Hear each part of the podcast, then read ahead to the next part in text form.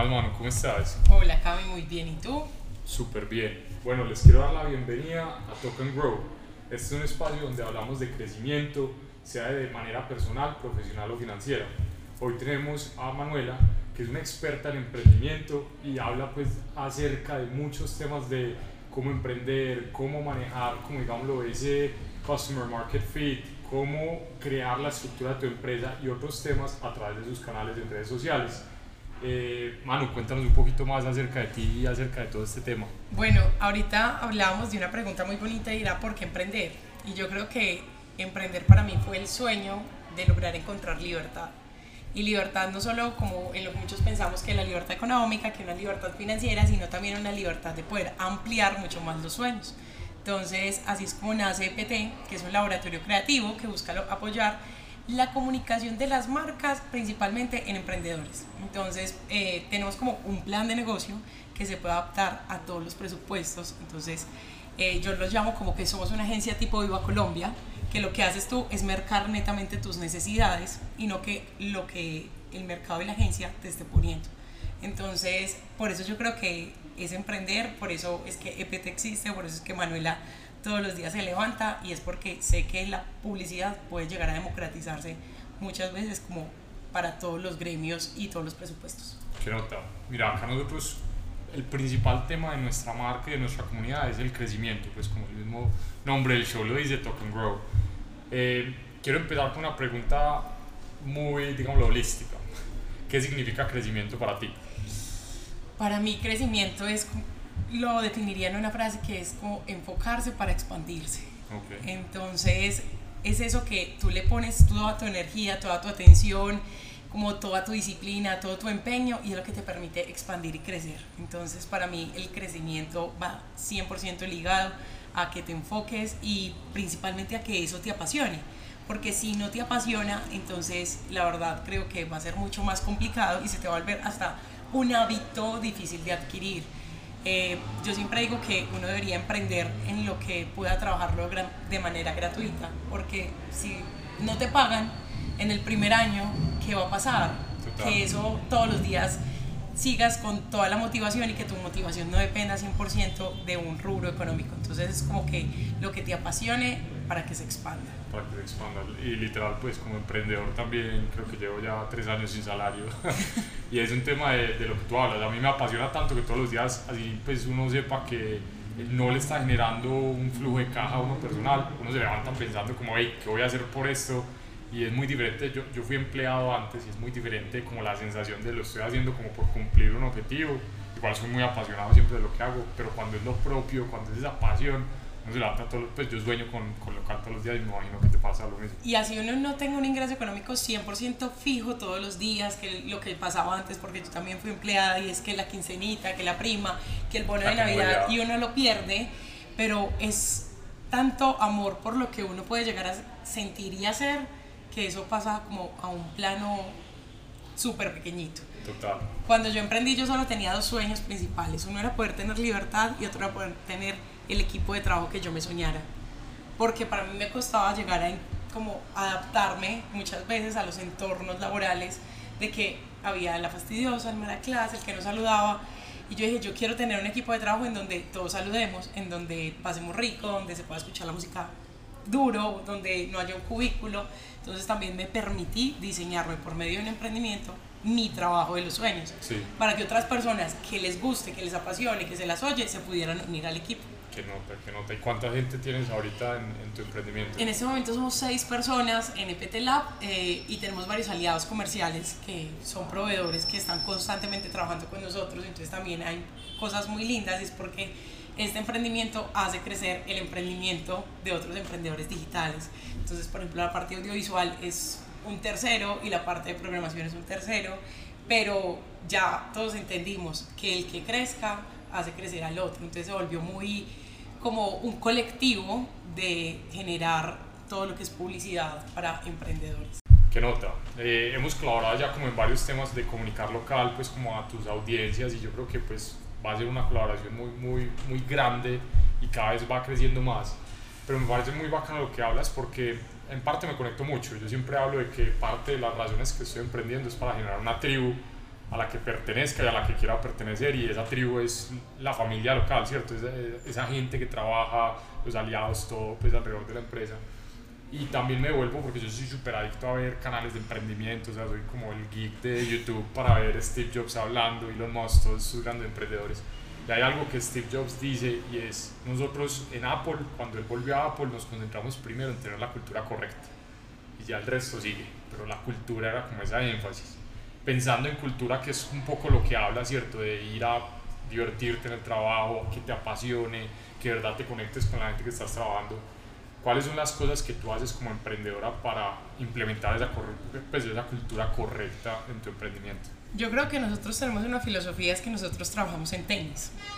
Entonces ahí ya se liga no solo en una prenda de vestir, sino en poder permitirte que esos tenis comuniquen tu identidad para mí fue muy triste llegar un día a trabajar como diseñadora en una empresa y decirme tienes que vestirte de esta manera. Y yo decía, pero soy la diseñadora, yo debería tener el permiso de ser la diferente.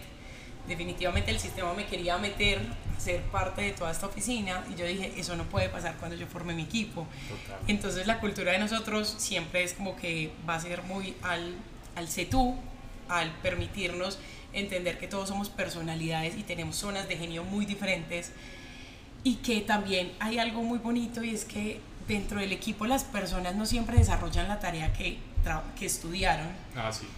Mi ejecutiva de cuentas y planner es una fotógrafa, es una alma creativa, pero que tenía una fortaleza enorme en esa parte de planeación y lo que hicimos fue formarla. Entonces como que esto también es muy lindo porque es entender que todos nos complementamos, que somos almas creativas muy diferentes que me toca hacer, no sé, un, alma creativa más gerencial y que hay otras almas más creativas, hacedoras, de materializadoras de los sueños de otras personas. Entonces yo creo que es como entender la geniosidad de cada persona, lo que nos fomenta esa cultura y respetarla. Bueno, muy bacano lo que hablas es que una cultura no se forma pensando en todos, sino realmente concentrándose en cada una de las personas que hacen parte de ese equipo, de ese todo, y realmente acomodando un poco un plan de cómo crecen, de cómo te adaptas, de cómo esas personas se integran pues al equipo y qué valor agregan.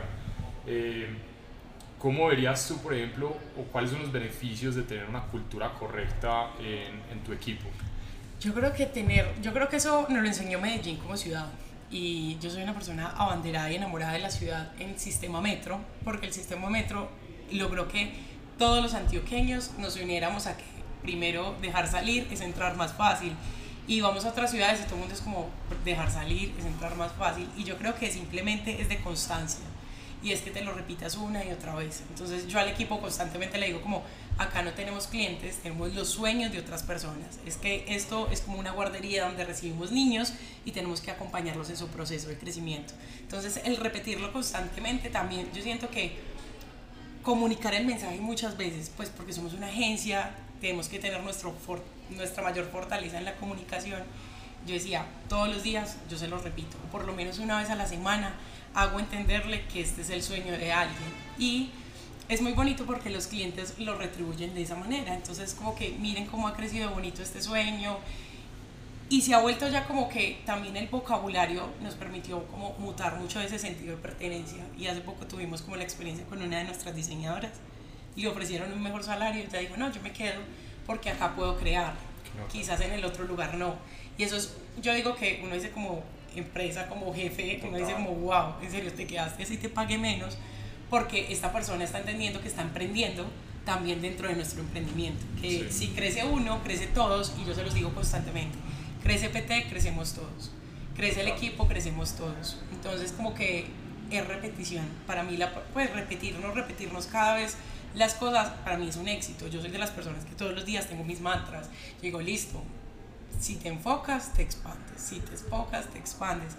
Cuando las semanas están como muy cargadas, porque yo sé que necesito momentos de repetirme frases para, para esto. Entonces como que con el equipo lo aplico también y nos ha funcionado y siento que creo que el Metro de Medellín fue mi maestro. Qué nota.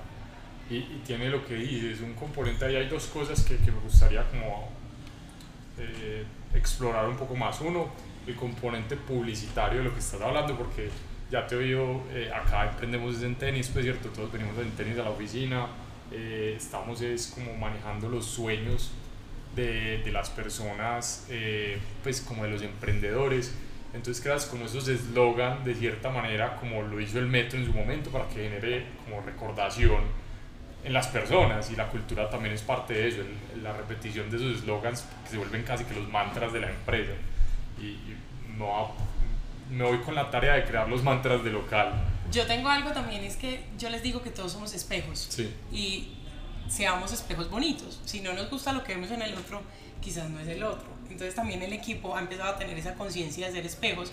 Y lo más duro es cuando uno es el principal espejo, porque entonces uno, uno es un ser humano que también se frustra, que también tiene tristezas, que también tiene rabias, que seguramente tiene problemas personales, pero es donde uno como jefe y emprendedor le toca empezar a educarse y trabajar un poquito más en inteligencia emocional para que ser el primer espejo y el reflejo de todos sea mucho más bonito para ellos también. Entonces, tanto como en el equipo como en los clientes, porque yo también ya tengo clientes que yo miro ese espejo y yo digo, pasen la cotización más cara para que no se quede, porque realmente a veces también emprender es aprender a decir no.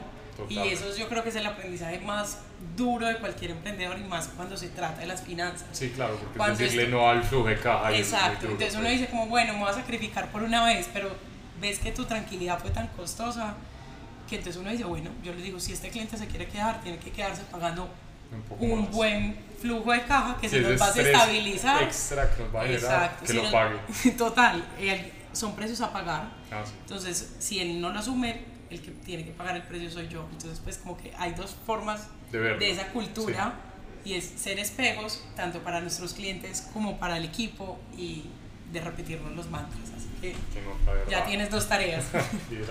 los mantras y todo este tema cultural porque pues como emprendedor uno le pasa, yo comparo pues la renuncia de un buen empleado como la terminada de una novia literal uno llora pues casi que es como que hice mal pues yo tuve tus al año pasado finalizando año por eso mismo yo decía le demostré que el emprendimiento era bueno y se me fue a emprender y literal la lloré, la lloré en el carro manejando de la oficina a la casa, yo la, la, aprecio demasiado a esta persona, pero yo decía, ya, déjala ir y vendrán cosas mejores. Sí, total, ¿no? Y, y es eso, pues uno hace el duelo, uno dice, no, que, que, hice mal, que hice bien, no, va a crecer, o sea, literal una terminada de novio, pues de novia es, es comparable pues a, a la renuncia de un buen empleado ahí también había un tema que tú dijiste precisamente, era como una persona se quedó porque puede crear, pues porque puede crecer también. Y es como esa cultura correcta que tienes que se vuelve inclusive mucho más importante para retener eh, em, empleados o para retener buen talento que ofrecer más salario, como hay veces como emprendedor no tiene la capacidad o que ofrecer, digámoslo, pues un montón de beneficios como uno ya ve las empresas de software diciéndole, no, tienes chef en la cocina, sino que realmente es las cosas que le importan a la gente. Yo tengo un ejemplo también dentro del local, eh, con Luis, lo conoces, él en un momento, pues él es muy bueno, entonces le llegan ofertas constantemente, pero él sabe que acá le está aprendiendo cosas que en otra empresa de, cierta manera lo moldearían como, vea, usted va a hacer esto. Y ya, en cambio, como nosotros estamos en ese momento, boom, de emprendimiento y también es mucho de mi mentalidad Usted puede hacer todo, usted puede ser un diseñador, un comercial, un financiero, y lo tiene que ser porque estamos emprendiendo. Y yo siempre confío en las personas, en sus habilidades y les tiro los retos como así. Entonces, como ese, ese no es solo el tema, digamos, de que estén a menos, sino que se sientan retados, que se sientan que de verdad es un trabajo interesante, me ha servido mucho para que la gente se quiera quedar. Si inclusive no puedo ofrecer los salarios que una gran compañía le ofrecería muy buen talento. Entonces está, está bacano de retener a través de la cultura. Y hay algo es que los millennials ahora lo último que les importa muchas veces es el dinero. Ah, sí. Entonces creo que entender que somos jefes de millennials o de centennials es un movimiento completamente diferente, pues porque ahora ya no se retienen las personas por salario, pero sí se pueden retener por ambientes laborales, por culturas, por ganancias, por retribuciones personales, económicas, al ego. Entonces ahí es cuando yo también juego en una selección de personal que eso para mí fue el mejor consejo, es como contrata gente que sea mucho más talentosa que tú, pero hácelo saber, porque todos quieren estar por encima del jefe, todo el mundo quiere decir como, uy, yo soy más teso que mi jefe, y el jefe puede estar un poquito por encima porque entendió y les permitió y les dio ese poder, pero también eso es como se juega ahora, como en esta generación.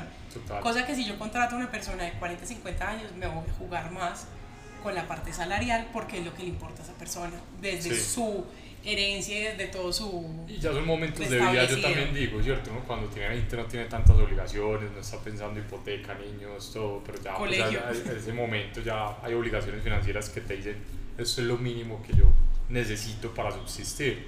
Entonces uno entiende que son sus momentos, yo creo que los millennials vamos a llegar para allá en ese momento donde el dinero pese más que el propósito, para algunos pues, yo creo que para mí siempre va a ser propósito primero.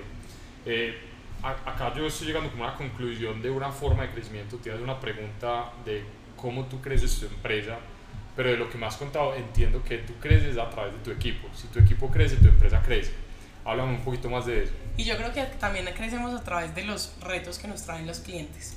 Cuando EPT, si yo miro hacia dos años atrás, antes de pandemia, eh, EPT no tenía ciertos servicios y la marca persona fue algo que nos explotó toda la parte de pandemia porque muchas personas decidieron como voy a soltarme, voy a independizarme, sea porque me tocó, porque me cancelaron contrato o porque realmente era lo que quería y tuve un momento crítico en mi vida.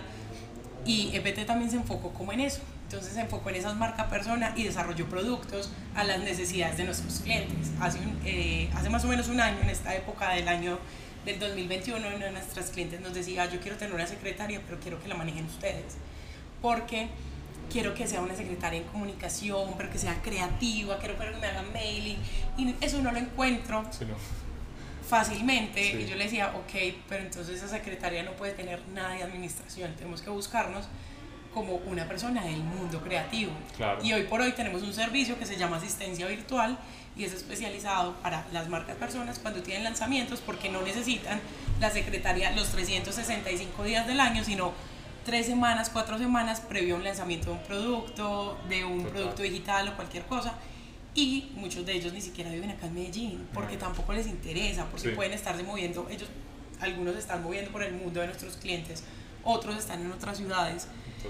Pero nosotros seguimos acá en nuestra base y de acá podemos controlar operaciones. Entonces, como que no solo es con el equipo, sino que también es con los retos que escuchamos de nuestros clientes que aceptan, porque también hay gente que dice, no, eso no lo sé hacer. Y, Nosotros sabemos hasta dónde llegar el límite, hasta dónde poner como, no, sabes que yo me meto ahí porque no tengo la suficiente experiencia.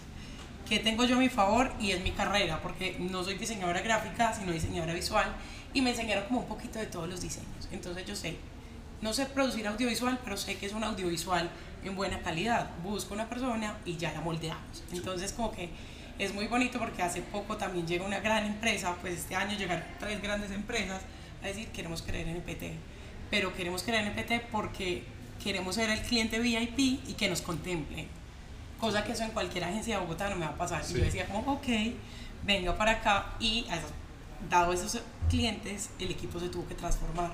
El, tú, le tocó aprender otras cosas, entonces como que no solo es el equipo, sino los clientes los que nos traen los retos para el crecimiento de todos nosotros como equipo. Porque nuestra fotógrafa ya es una experta en mailing, en copywriting, y yo soy como, ok, ¿a qué horas aprendiste tanto? Pero es porque decía, yo quiero ver crecer a PT y podía hacerlo. Y me gustaba y me llamaba la atención y crecí allí. Entonces, como que ha sido muy bonito todo el proceso. Ya se nos está acabando el tiempo, entonces te tengo dos últimas preguntas. Una es, digámoslo, si nos puedes dar tres tips para crecer personal, financiero o profesionalmente. Y ya la otra te la hago después de, los tips. Yo creo que profesional y personalmente siempre creo en el invertir. En el invertir en ti y en cosas que te ayuden como a generar, sean ingresos o a fortalecerte como profesional. Educarse para mí es una de las mejores formas de invertir invertir en educación y, por ejemplo, ya llega un momento en que los millennials estamos pensando en invertir en otras cosas, pero a mí yo ahora me siento como que me queda grande todavía invertir en un apartamento de tantos metros cuadrados, entonces, por ejemplo, invertir en el tipo de proyectos como el local me parece algo fundamental. Otra cosa que para mí es importante en el mundo del crecimiento como empresarios, como emprendedores, es enfocarnos porque si uno proyecta ahí toda su energía, como les decía ahorita, uno se expande. Y la otra es encontrar cuál es ese propósito y esa pasión que vaya transversal a todo este sueño. Y yo ya, por ejemplo, tengo muy claro que mi propósito principal es la libertad, es poder sentirme libre y el día que uno de mis proyectos de emprendimiento no me dé esa libertad, seguro no me va a hacer tan feliz para despertarme todos los días y trabajar de manera gratuita. Entonces, como que ahí son como esos tres mis pilares fundamentales en todo lo que mueva mi vida. Entonces, invertir, enfocarse y propósito. Sí. Súper. Y bueno, mi última pregunta precisamente va alrededor de esa inversión, ¿cierto? Como muchas veces nosotros pensamos como emprendedores, se la tengo que meter todo al emprendimiento, me pasa a mí, pero, pero tú cómo aseguras tener ese plan B? O sea, cómo de cierta manera, o si lo tienes, no lo tienes, porque una vez se la mete todo al emprendimiento, nos pasa que, pucha, le tengo que meter cada peso que tengo al emprendimiento. ¿Tú tienes plan B? Y si sí, ¿cómo es tu plan B? Yo no tenía plan B. Y creo que eso fue uno de los mayores aprendizajes de la cuarentena que tuvimos. Yo en la cuarentena estaba al otro lado del mundo, estaba en Indonesia. Mis clientes empezaron a decirme paramos, paramos, paramos. Y como pues yo soy nómada digital, yo viajo con lo que trabajo durante el viaje. Entonces yo dije, no puedo seguir teniendo todos los huevos en la misma canasta. Entonces 2020 fue empezar a mirar proyectos en donde me soñaba tener mi inversión. Entonces yo tengo muy claro, me sueño ser, todavía no ha pasado, socia de un proyecto de café. Y ese me lo sueño. Me sueño ser socia de una marca. con local. Vamos para allá. Me sueño ser socia de una marca personal. Yo decía, yo quiero ser como esa manager que impulse detrás una marca personal y la levante y la rompamos. Y ahora lo estamos haciendo. Y ya estoy pensando en otras inversiones que me generen rentabilidades fuera de negocios, que sean ingresos pasivos, que yo pueda decir, listo, tengo unos ahorros, los meto ahí, no me los voy a ir a gastar viajando, pero que el día que quiera estar viajando y no quiera estar trabajando, esto me permita seguir moviéndome en el mundo. Entonces ahí es donde llegan inversiones como proyectos local y pues creo que esto fue mi mayor aprendizaje de cuarentena, no meter todos los huevos en la misma, canasta. Súper, no, Manu, pues te agradezco mucho el tiempo por compartir este espacio con nosotros, por compartir tu historia. Eh, creo que hay muchos aprendizajes para aquellos que estén emprendiendo, pensando en emprender o pensando en simplemente crecer, porque esto uno lo puede aplicar no solo si vas a montar empresa propia, si vas a montar marca personal, si vas a freelancear, si te vas a volver un poco independiente. Creo que son muchos consejos para, para todas las personas. Eh, les quiero agradecer a todas nuestras audiencias por, por haber escuchado. Eh, realmente los invito a que conozcan más de Local. Local es una plataforma de propiedad colaborativa que te permite invertir en proyectos desde 4 millones de pesos, proyectos inmobiliarios de alto retorno. Y al invertir te haces parte de una comunidad que obtiene beneficios excluidos también para usar los espacios y servicios de los proyectos en los que invierten. Entonces puedes ir a vivir, a trabajar o a comer en esos proyectos en los que invertiste con descuentos y otros beneficios. Eh, nos pueden encontrar en local.life en Instagram y en www.local.life en Google, pues en, los buscadores. Eh, Manu, no sé si quieres despedirte de la audiencia y dejar un mensaje, un último mensaje. No, yo creo que crecer es algo muy bonito y hay que arriesgarse también a cambiar las camisetas de empleados a emprendedores y de emprendedores a empresarios. Entonces, no, que se animen a ser parte de este proyecto que por allá ya la de los tenis le creyó.